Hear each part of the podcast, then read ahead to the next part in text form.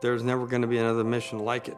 It was the first and last of its own kind. It's the most audacious mission. Who'd have thought that we'd actually be able to do that in 1977?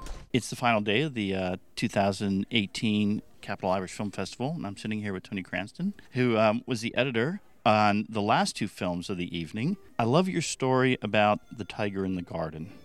And as a point of reference, I was wondering if you could just sort of talk about how that wonder that you first picked up on way back then carries over into editing film like this? Gosh, I never grow old of the fact that two images together make a thought. You know, an image kind of brings a thought, and a second image brings an, another thought, but you put them together and you get a third thought. I never see images as being joined next to one another. I almost see them as being put on top of one another. There's a different way of looking at editing material. So the Tiger in the Garden story was an amazing eye opener for me. I didn't I was too young to realize what it was, but I kind of learnt it as being editing. And yeah, the little boy that saw that is still kind of alive and kicking in everything that I do. And what's interesting with the farthest is that all the scientists are so enthusiastic and hopefully for your audience that have enjoyed the film you know the enthusiasm of the filmmakers is you know and i think there's enthusiasm in the edit that the edit is exciting and eager. We can't wait to tell you something more about the story. So you know that's the connection i guess with those two things is there a difference between editing a comedy like uh, Date for Mad Mary and a documentary like Farthest? What's some of the basic differences and some of the similarities?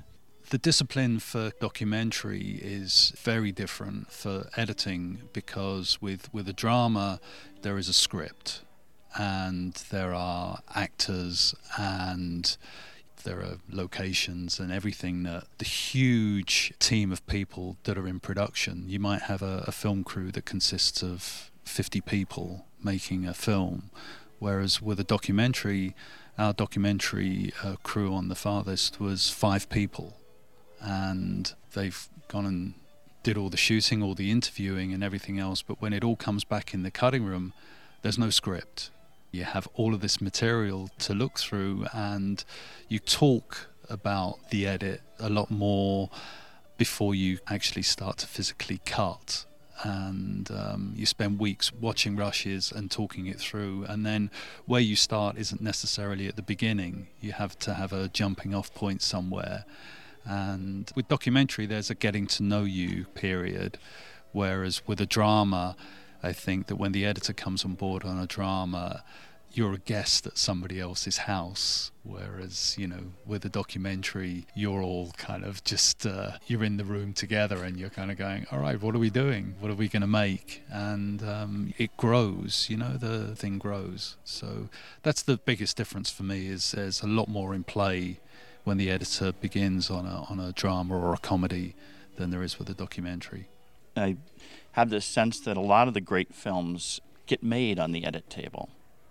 Yeah, I mean, editing is a is a huge part of the process, and certainly with a documentary like The Farthest, there's no narration, so it's all spoken word. So you have to consider how you're going to link various parts of the story together and your characters give you the narrative and so cleverly you have to entwine those things together and we were very very lucky with the farthest that you know there was the the golden record as well as the spacecraft. And so we had a kind of something to intercut with. And that was uh, we grabbed that with both hands.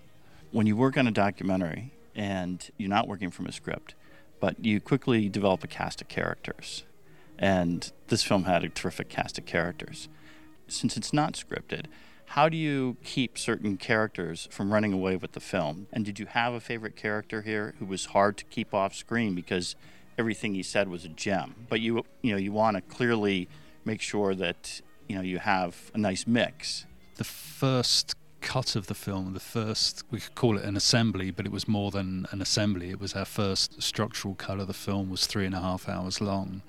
and so it's now a two-hour feature. So a lot of stuff had to bite the dust. But when we were watching the rushes, you would mark up the transcripts as you were watching the rushes with all of the good material that you wanted to use in, in the story and then kind of break it down into various subjects. So we would have a lot of the characters talking about launch and characters talking about Jupiter's great red spot.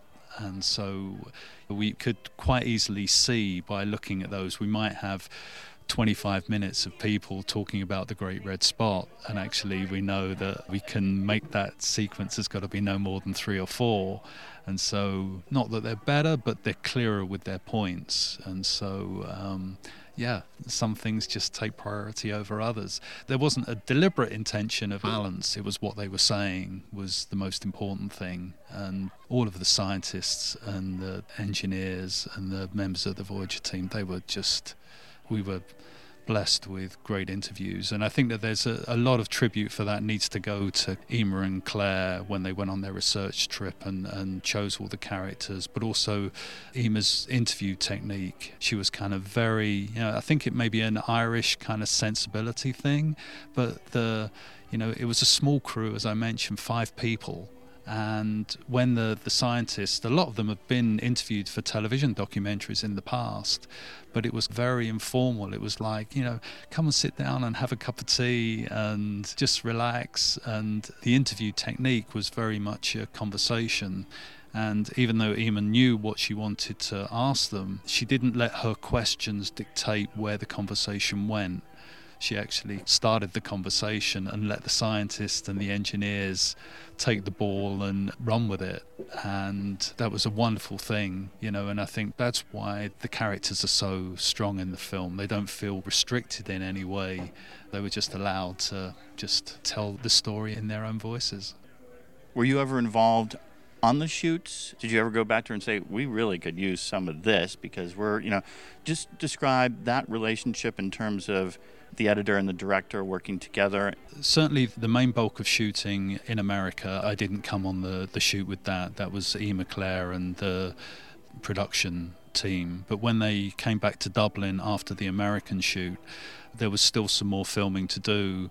Um, there was a couple of weeks in studio, so all of the kind of detailed material that you see there, the very designed material of the message in a bottle and close up of computer screens and dials and things like that.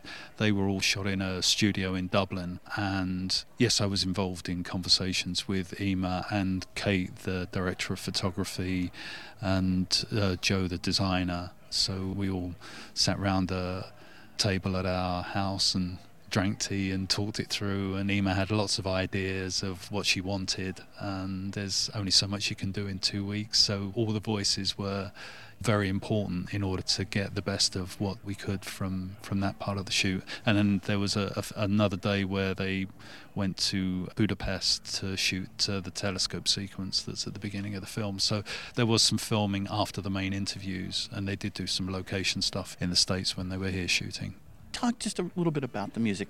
Calling occupants of interplanetary space, us and them, just great punctuations in the film. Were they always there? Did it come about? No, they were never in the original proposal. All the music that's on the Golden Record was ours to put into the film as we wanted.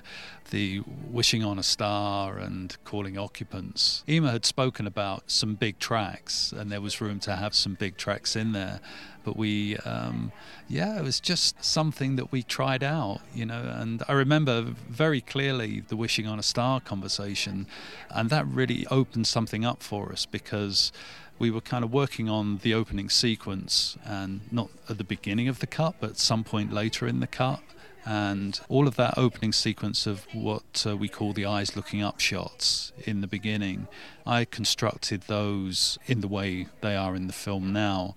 Emer had shot those with a different use in mind. She wanted to use those as kind of chapter breaks but I put this sequence together for her, which she really loved. And she said, "Oh, I was I was thinking about wanting a kick with the music, and what would you say to um, trying, you know, Rose Royce's Wishing on a Star. And I just love that idea because it was music of the time. That's actually 1977, that track. And all the, all the other pieces of music, the big tracks that we use, are all of that era.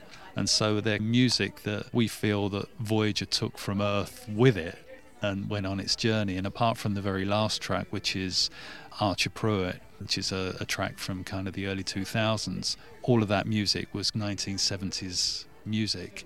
The us and them, no, it was always going to be us and them. That was the, the track that we that we loved.